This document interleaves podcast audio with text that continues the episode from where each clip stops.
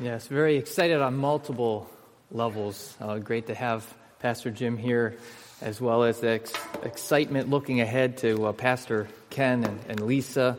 Um, I, I, just got to say, uh, it's a privilege to be a part of this team that God has, has put together. And uh, it's encouraging to see how the Lord provides, even in advance, when we don't understand what's going on. And uh, if you know uh, Pastor Ken and Lisa's story at all, uh, you know that's on full display. And that gives us hope as we go through whatever it is that God is leading us through, even this morning, perhaps. I'd ask you to turn to Philippians chapter 4 this morning, uh, if you would, with me. Uh, I was just thinking as we sang um, just how perfect what we just sang truly was. Our Lord, our prize, our reward, our joy. We look to Him. Know, what's sad is often we don't do that until we're in the depths of trial. And walking with Him daily in that expectation and rooted in that relationship is something we certainly grow in. I don't know about you, but I wish I'd grown in some of that a little faster, a little earlier. Uh, but as we look at joy this morning, it's not that we can't have it or haven't had it. The question is, how do we live it? How do we live in it? And even as we were singing, I was realizing how much of just this world is pulling the opposite direction. We'll get into a little bit of the world, you know, the early 20th century, the mid 20th century, where we are today. But, you know, even as we think about the options for church, you know, where you can go to have a church experience, and you come to a place like this where there's so much time that's dedicated to the Word. And the reality is, it's, it's, it's connected to a different perspective of joy of a different perspective of happiness and gladness. And so this morning, as we look at a joyful reality, I just want to connect some of the dots there. But I, as you know, we're only going to be briefly looking at this. There's really even a couple messages probably here in what we're going to look at. And there's certainly a few more down the road that would be needed to connect them all. But as we think about a joyful reality, you know, we really just got to ask the question do you have it? Do I have joy? Remember that got milk commercials? Beef, it's what's for dinner, was a thing. I don't know. Maybe it was the early 2000s, just one thing. It's always food, too. I don't know if you noticed. But what about joy? Do you have joy?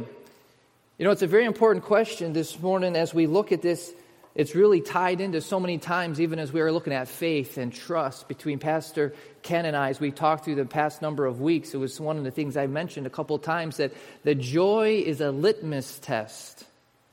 It's a measurement, it's a red flag, run up the flagpole of our life when it's not there, of where our focus is and where our heart really is.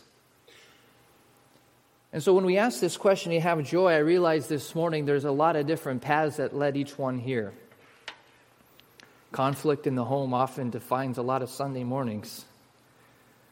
The reality is, there's people that are not feeling well that aren't here. There are people that aren't feeling well or maybe on death's door even now that are on our minds and hearts. And even as we read in Philippians, sometimes it's easiest for us to get a little calloused and forget that he's writing from prison.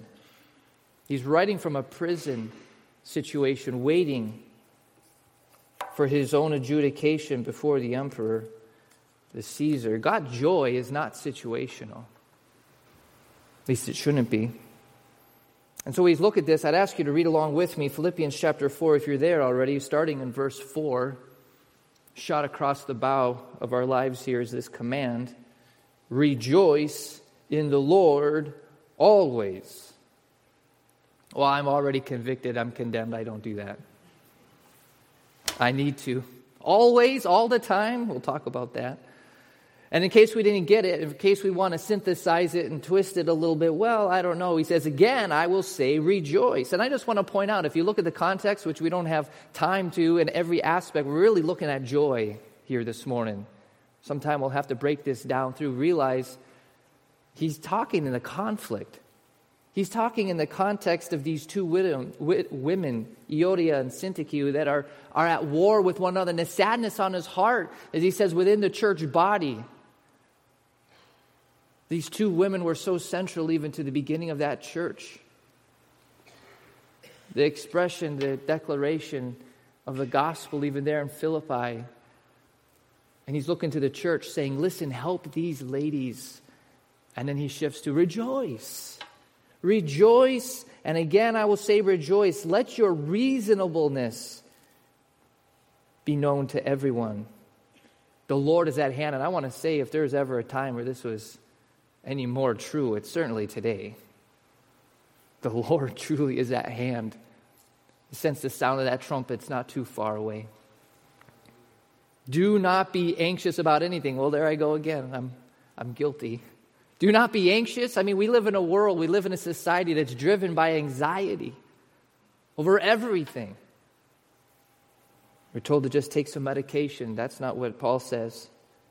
Do not be anxious about anything, but instead, in everything, by prayer and supplication, with thanksgiving. That's very important. With thanksgiving. Let your requests be made known to God. And listen to this. I wish we lived this all the time. The peace of God, which surpasses all understanding, will guard your hearts, will guard your minds in Christ Jesus. Listen, I, I, I want to live this more. I hope all of us see what Paul is talking about and realize how grand of a picture he's really calling us into, even in these short few verses. So let's just open a word of prayer and ask him to help us as we look to his word this morning. Heavenly Father, we thank you for your goodness. We thank you for your love that you share the truth of us. We thank you for your love that you would redeem us from our paths driven by the flesh and distracted and pulled away by the things of this world. We thank you that you continue to call us to walk with you. Lord, I pray that as we think about the things in each of our lives, which are so varied yet so similar, we pray that your Spirit would apply these things to our hearts, that we know this peace, that we would choose this path, and that we would have this kind of joy that you are calling us to, even in conflict, even in chaos, even in different circumstances and situations, Lord, that we would be able to live out maybe just a little more what we've sung of even this morning. And we thank you for that. Thank you for that work in advance. We pray these things in your Son's name. Amen. Well, as we look at this, and I hope you have a copy of your notes there with you, we realize that not only are we looking at whether or not we have joy in our life, right? So that's kind of like the, the red flag, the litmus test. But that he's calling us to respond. We're, he's calling us to respond to who he is. And that as we look at this passage and, and all the commands, and we'll look at a number this morning, the central truth in our life is that really where I am at drives my joy. And it's just so much different than the circumstances around us. We live in a world that, that and even in our own flesh and perspective, continues to connect the dots. It's your circumstances that drive your experience. And what he's saying here is no, it, it's our focus, and it's, it's our faith. And so we spend a lot of time looking to to answer and to conform our experiences in many different ways to affect joy. And this is a very different perspective that God is calling us to, even here.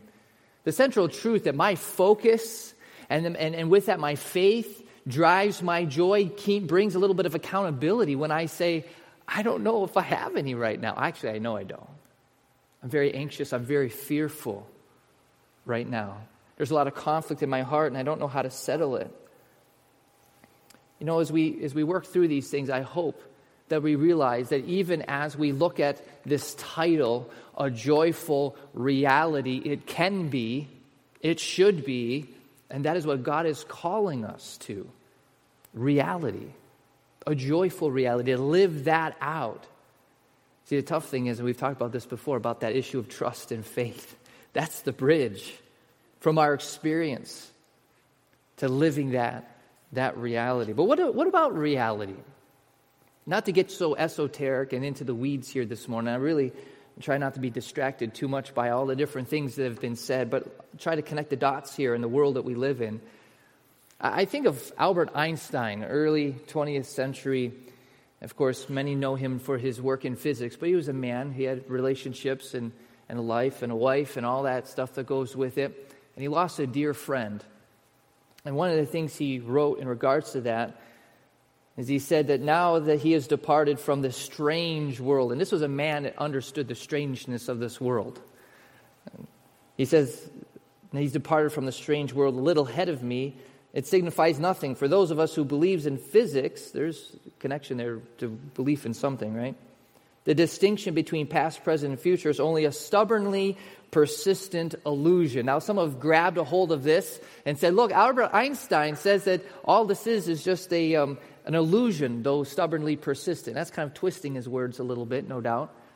But when he's talking about this, what he's saying, other than the fact that this is a strange world, is he saw this world full of contradictions and realizing that even the experience of them, the way we process them in part, defines the reality that we're living in.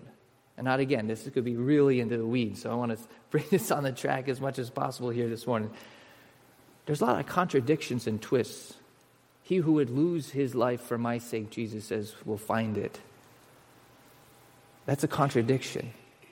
And as, as, as Einstein looked at this reality, time is inescapable, but even as he understood physics to define this world that God has created for us, it's also relative. Someone asked him what the definition of relative time was. He's like, Well, you put your hand on a hot stove, that's an eternity. You spend an hour with the one you love, it seems like a moment. It's so relative, but it's so real. It's interesting that matter builds this universe, and as I hold on to this right now, it feels so firm. That chair underneath you this morning, so real, but the reality is, is it's nothing. You dive into the basis of all the little molecules that make up everything, and they're baffled that it's even there. They don't know what holds it together. See, God's the one who created all this. His, his quote highlights the truth that what we experience is as much about our interaction with our environment as our environment. God created it all.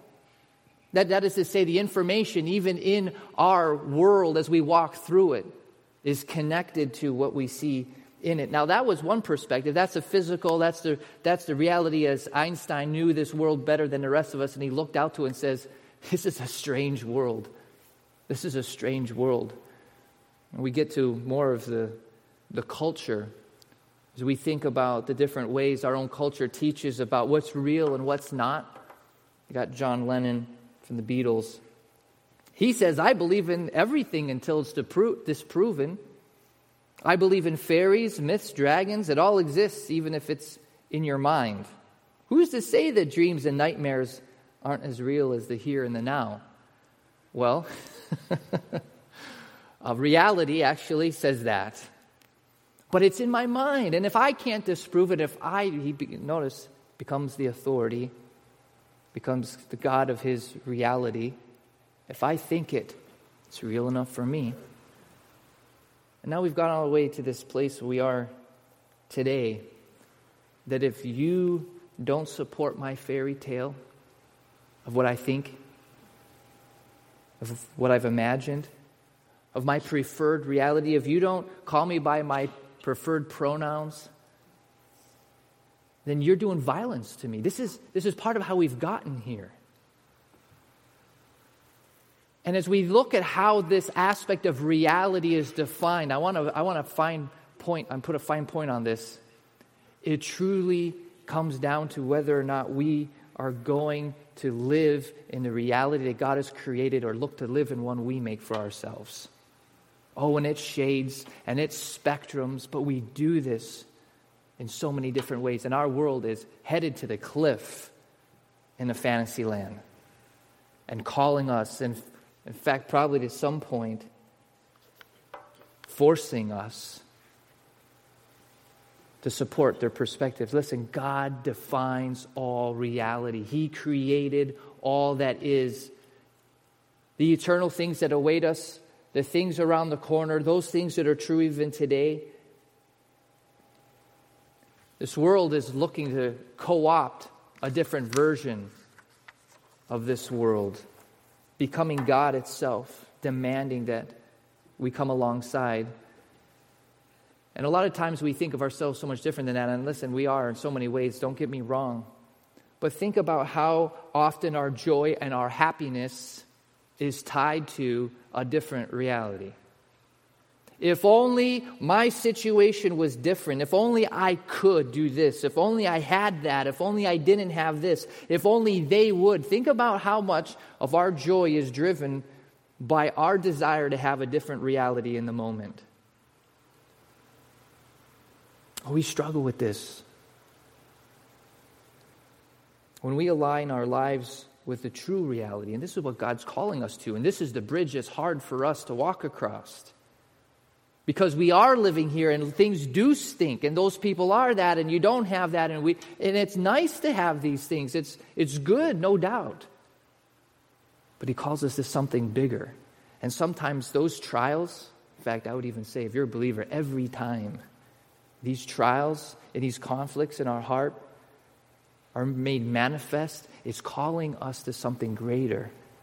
And that's what he's calling us even this morning. But when we look at the Lord as he defines all, in your notes, you see a long list of references and it's all of how God is reinforcing the fact that He Himself is the creator of all things. He is the one who created not even what is past and not only what is now, but what will be. And if we believe He did all of that then, and we trust Him for all it is now, it demands of us that we look ahead.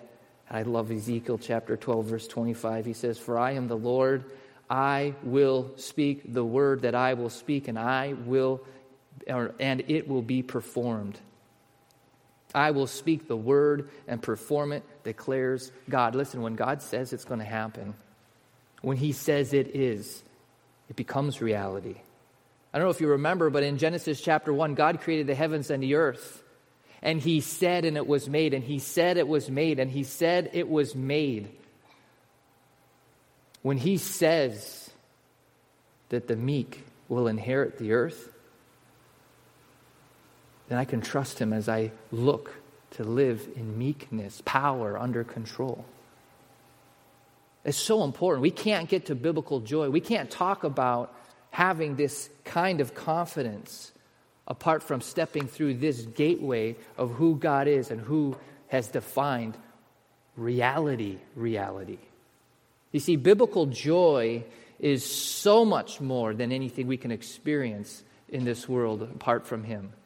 Biblical joy is substantive reality. It may be deferred, it may be in hope and expectation, it may be in faith, but trust me, it is real. There's coming a day when faith will come to an end and hope will be in an end because the substance of all of that will be right before our eyes. We're not there yet. But he calls us to live in light of that. And isn't it great? He blesses us along the way. These real things in our life. We're, we're some of the most blessed people in the face of the earth in the history of man. Why, why are we so joyless? It's never enough apart from him. And trust me, with him, oh, it's so much more than enough. Godliness with contentment is great gain. Contentment. Biblical joy is substantive reality. It's not a delusion. As Marx says, religion is the opiate of the masses. No, trust me, we are not under the influence. When we walk in this path that God has called us to, as we walk and live in reality, we are the most sober minded on the face of the earth, and that's what He calls us to. It's rooted in who He is. But what about this joy versus happiness? I, I don't know about you, but I've heard this preached a number of different ways and different times. And even in my mind for a long time, I, I really thought that there was the impossibility for an unbeliever to have any happiness. Or I'm sorry, joy. All they have is happiness. You know, we have real joy. What was really convicting was opening God's word and seeing all the different places that it uses the word joy in regards to even the world. And you see that on the back of your notes. There's a number of different passages there just for your reference, not all of them. You might say, I, I, see Galatians 5 is not there. The fruit of the Spirit, love, joy, peace, long suffering, patience, kindness. That's not there. A number of others aren't there because this isn't exhaustive. But just this idea is there a difference between joy and happiness? Does the world have one and we have another?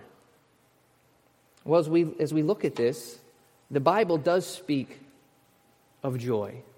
But the biblical perspective of joy that believers have is so much more than anything that the world can have simply because it's not circumstantial.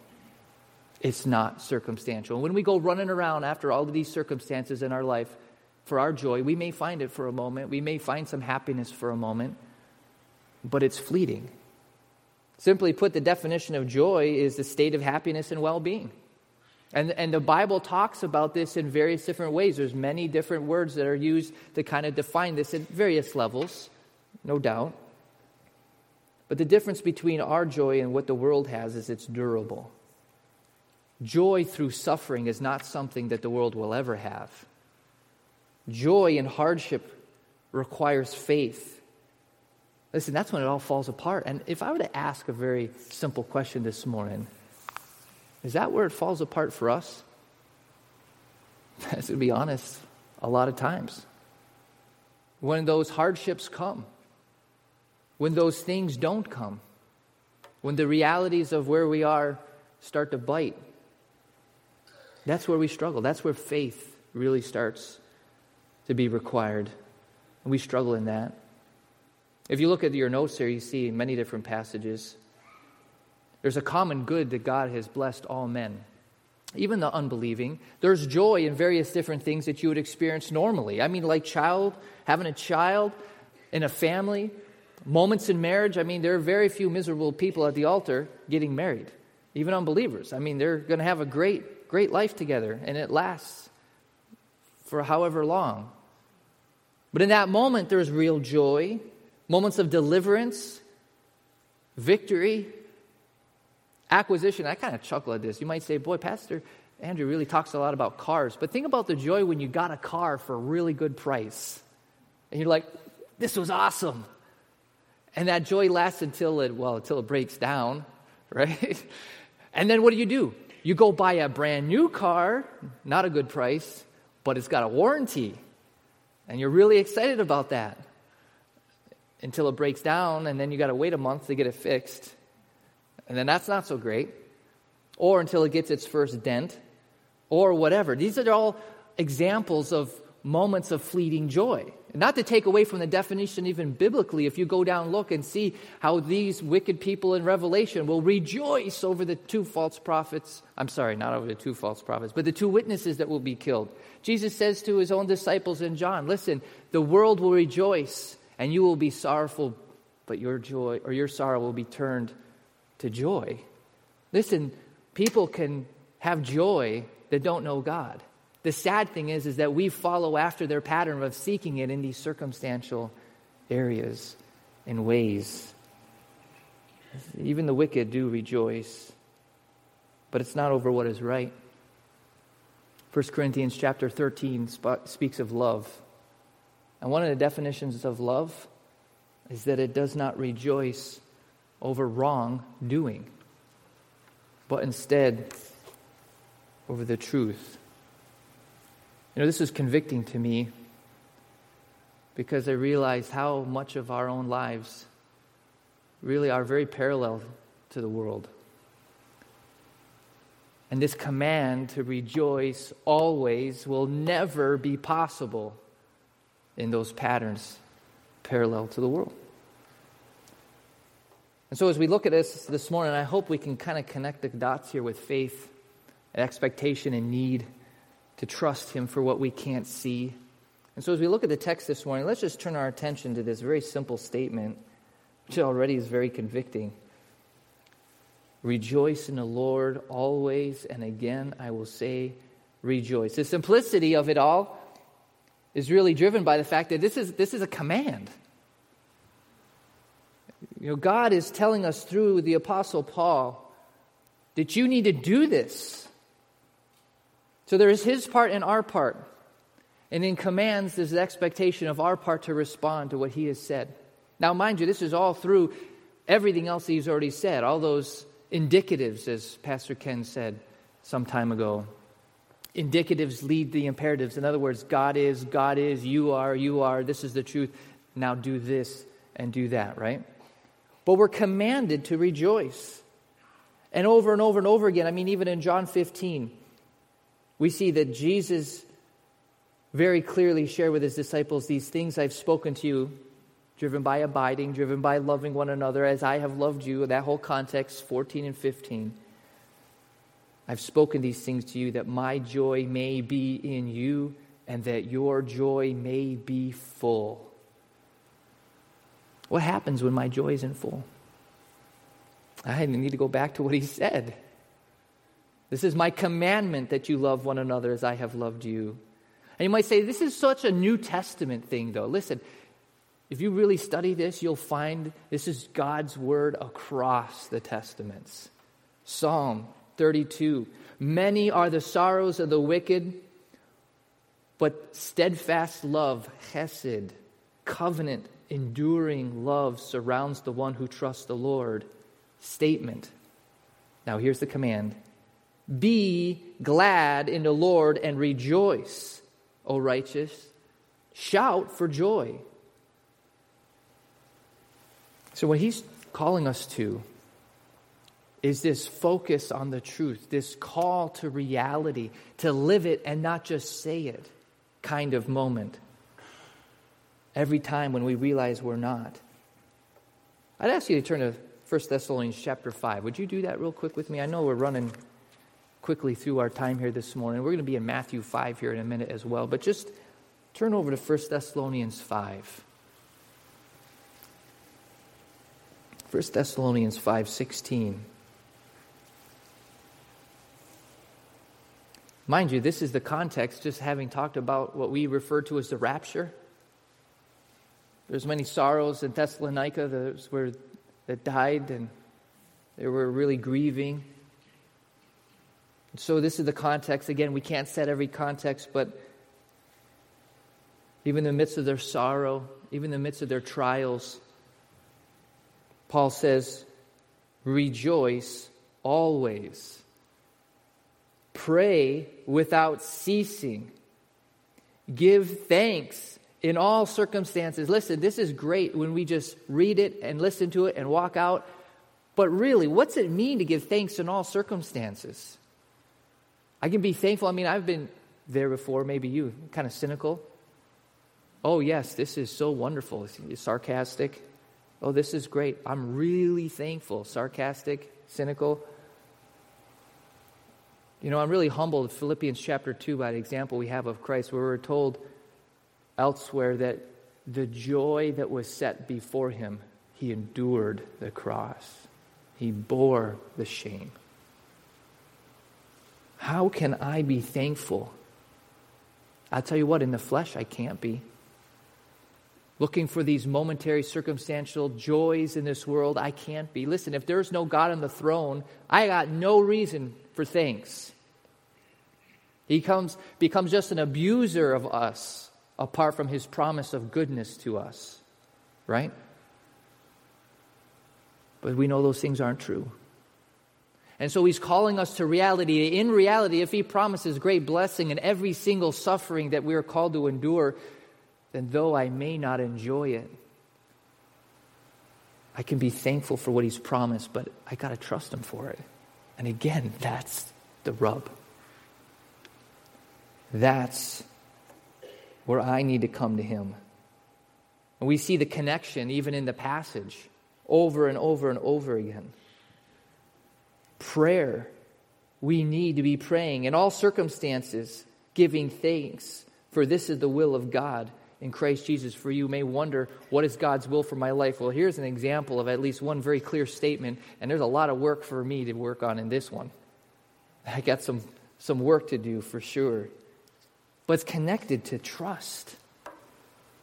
It's connected to trust. You see, he's not telling us to rejoice, back to Philippians chapter 4, in our circumstances, in our relationships, in our wealth, in our blessings.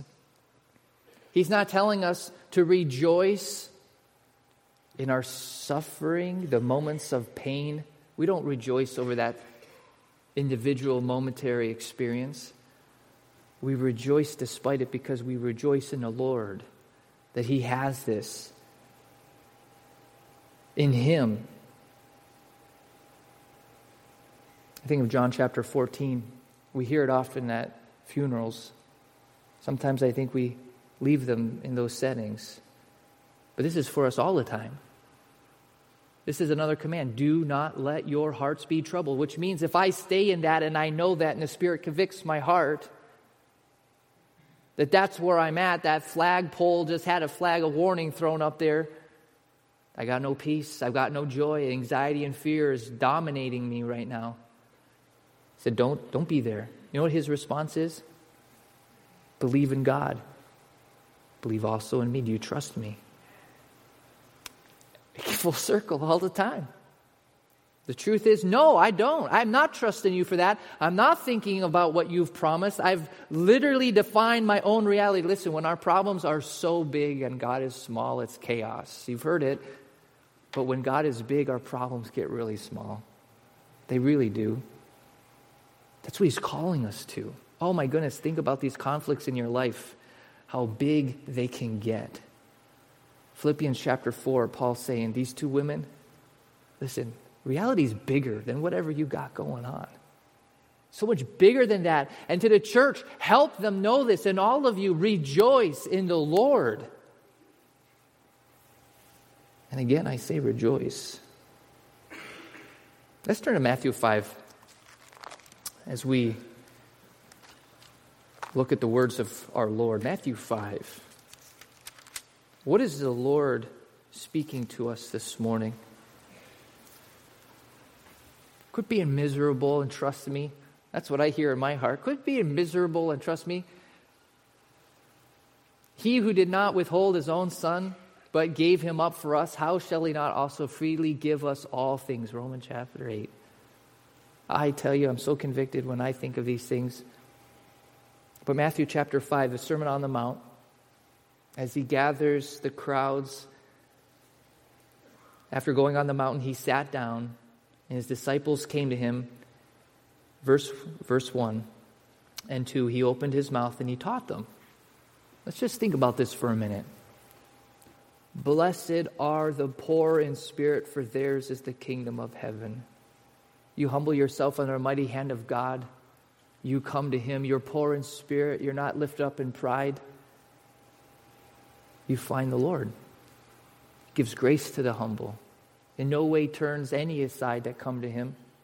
Blessed are the poor in spirit, because theirs is the kingdom of heaven. They will be the ones in the kingdom. Blessed are those who mourn. Really? Really? Is it blessed to mourn, to have your heart ripped out of your chest? Well, yes, Second Corinthians, Paul says, listen, the God of all comforts comforts us and we comfort others. The God of all comfort. Listen, there's a part of our relationship with God that is not made more real than in those times where we need His comfort and we turn to Him for it. Oh, we are blessed. It doesn't feel like it, but blessed are those who mourn, for they shall be comforted. Blessed are the meek. Meek. Meekness is strength under control. Christ was meek, the God of the universe, the creator of all things, as he even submitted himself to the cross. Now, he did still cleanse the temple, don't get me wrong, but under control, under the control of the will of God. Listen, if you're not strong, if you're weak, if you are not convinced that God has you in his hands, that you are more than conquerors that God has given you the victory in Christ, that you are blessed with all the spiritual blessings in the heavenly places, Ephesians 1. If you aren't rooted in those truths, boy, you get really frantic and, and fearful and anxious because you got to do everything. You can't be meek. You got to fight for it yourself. But no, the meek, if you trust the Lord, are blessed. Because if you have been given the victory as a child of God, you're going to inherit the earth. Look at that. What gain is it for a man and if he gain the whole world but lose his own soul? You come to the Lord and he gives you the kingdom, he gives you eternity, he gives you everything. You can be meek. Blessed are those who hunger and thirst for righteousness, for they shall be satisfied. Blessed are the merciful. Notice how Jesus is declaring these things. Blessed are the merciful. Blessed are the meek. They receive mercy. Blessed are the pure in heart, for they shall see God. Blessed are the peacemakers, for they shall be called sons of God. And no doubt, soon in our world, blessed are those who are persecuted when you don't bow down to support the expectations of those that would say, if you don't agree with my reality, you do violence to me, you hate me. God says, I love you enough to tell you this is reality, and you can be very blessed if you live in it. But we'll face that choice. Theirs is the kingdom of heaven. Blessed are you. Blessed are you when others revile you and persecute you and utter all kinds of evil things against you falsely on my account. What's Jesus say? Rejoice. This is a command in the midst of all of this. Listen, if we don't believe these things to be true, we can't live them. We've got to trust Him for this. We got to trust Him that the kingdom is ours. We got to trust Him that we don't have to fight for everything, that He has what's best for us. When we're not, trust me, that joy is gone. We don't have this, but He calls us to it. Rejoice and be glad. Why? What's the basis for this? Your reward is great in heaven. Not will be, it already is. Established for you. Trust Him for it. Do I believe I'm blessed? I tell you what, there's times in our life we don't feel like we're very blessed, and we're so blessed. Do I trust Him for my best? You know, a lot of times I don't. Who becomes responsible for my best when He's not the one who is trusted with it? it becomes me. Anxious, fearful, weak, struggling. I sure hope we're growing in this. What are the takeaways this morning as we think through some of these connections? What are the takeaways? The truth is, my focus and my faith drives my joy. What kind of joy am I going to have? Am I going to have the circumstantial joy, trusting myself, trusting the things of this world? Listen, chasing after the next thing, the next vehicle, the next baby, the next relationship, the next earning statement, the next whatever it is. We're a slave to the moment, satisfied for a fleeting second of our life, and constantly striving for more. Is it real in a moment? Well, kind of. Sure. Experientially? Okay. But that's not what he calls us to. Instead of being blown around in my joys, by wins in life. Choosing to rejoice means I have to change my focus. And when I don't have that joy, making a choice in the moment to remind myself, hey, I know who's got this. I know what's wrong.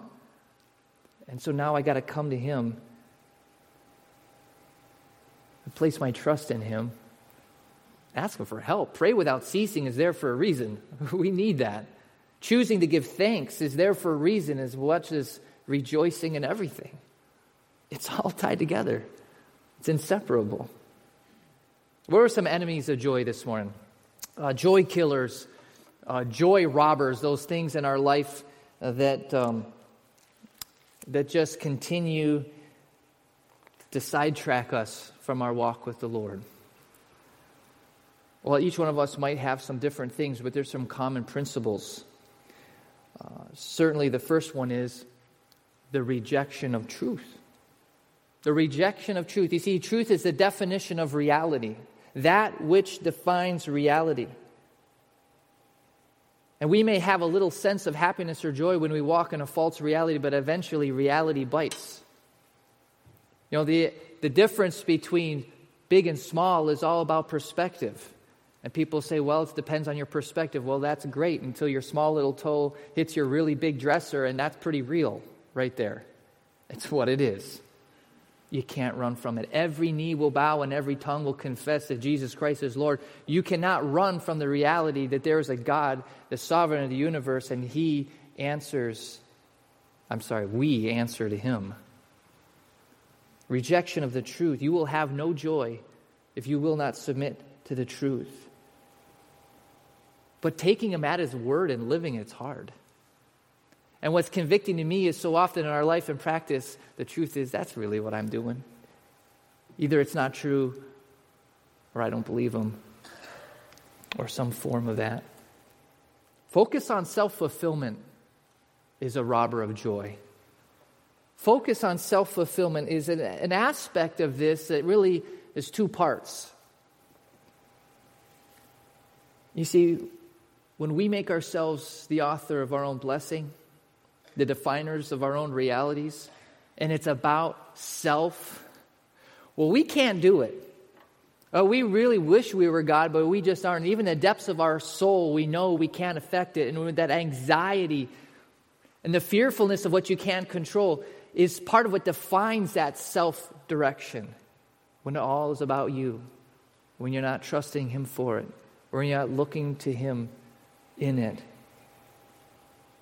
So it's as much about the object of being focused on self, being an agent of our happiness and joy, as much as the fulfillment of it. Self fulfillment often drives so many things that are hurtful, maybe to others. When you yourself look for what you want and what you feel you need in the moment, and I'm not saying those things aren't important. Listen, we all have needs, there's requirements, there's, there's guardrails to these things, but when it becomes about us seeking our happiness and joy, oh, we do some foolish things. And the irony is, in doing those, we actually destroy the blessings. We actually destroy the things that God has already established in our lives to bring true joy, real joy, as we follow Him. Think about that car, that last business deal, those relationships, your marriage, your, your kids, your work. Boy, so focused destroys a lot, and not just for the moment. Forgetting God's promises, that's a joy killer. What do we need to do if we realize that I've forgotten who's on the throne? Well, we have to remind ourselves of that, but you might say, what promises? I'd say all of them. I mean, we're just looking at Romans 8, Matthew 5. And the question is, are we reading? As we read, we see the faithfulness of God on every page. We're reminded of His Word. We need to memorize and, and, and, and put that in our hearts. Trust me, when things are really bad, and I mean really bad, tragedy, you don't have time to dig into these things. You need to have them already invested in your hearts and lives. And in these moments when the Holy Spirit convicts your heart and you realize, oh, it's not looking good, oh, that's right. I know these promises. I know what God says. I know what Jesus says. And ultimately, as we think about the need to focus on his promises, we realize that it's all just tied to worship. What is the enemy of joy? It's my heart's direction away from him and down here. And you know, for a fleeting moment, you know, like when we drift, and I don't know how to describe it. Maybe some of you would have a better description, but it's kind of like waking up from a nap. You know, when you realize you wake up and you're like, oh, that's right, I'm not there. When you're not with the Lord, you know, there's all these things going on in your heart. Failing to worship is a perspective of the soul every day, getting their life on track. Every moment when you realize you're not there, back to who is on the throne. Worship in thankfulness. And thankfulness is just honesty with reality. He did it, I didn't. It was good, and I benefited from it. You realize thankfulness is just agreeing with reality again and being graciously thankful and gratitude. Thank you for doing that. Oh my goodness, how often. How often we can walk in this life so entitled in our walk with the Lord. Thankfulness, obedience. Simply put, listen, we cannot experience true biblical joy if we're not walking obediently with the Lord. In fact, it's through his commands that he actually establishes aspects of true, amazing joy, not just for eternity, but even now. But sometimes those are investments in the short term costs. Worship as I ascribe worth and value to Him and follow Him even when I don't agree with what I think might be the outcome. Which leads to the worship of prayerful dependence. I don't know. I don't know about you, but when we look at these things, I'm just driven to God because I can't do this. And being there is great. We should be there often. He tells us to come to Him. And when I don't come to Him, I'm telling Him, I'm, I don't think you're worth it. I think something else is more important. And that's convicting to me when I think of it. The truth is, He's so worthy. We are not. He's so wonderful. And we, we struggle at anything good, really. But I know we're growing. And I hope this morning, just a couple of comments here on joy is encouraging. And all the different ways it fleshes out, even in Philippians, the rest of the passage. I have to leave to another time, but let's pray. Heavenly Father, we have nothing to say before you other than we're not enough. The truth is, we're often so much more like the world than maybe we would think. And Lord, we just pray that you'd help us. Pray that your Spirit would convict us. The truth is, we suffer. We suffer so much in perspectives disconnected from you as we look to ourselves, as we look to this world, as we're caught in these old patterns. In fact, we've lived in them so long, sometimes we don't even see them. But we just pray that you'd help us, that you'd remind us, and in those moments, having even these words in our hearts and minds, that you would enable us as we look to come to you with our hearts, trust you for what we can't do, and to look to you in it all, to work it out. We thank you in advance. We thank you for your patience. We thank you for the joy that you give to us. And we pray all these things in your Son's name. Amen.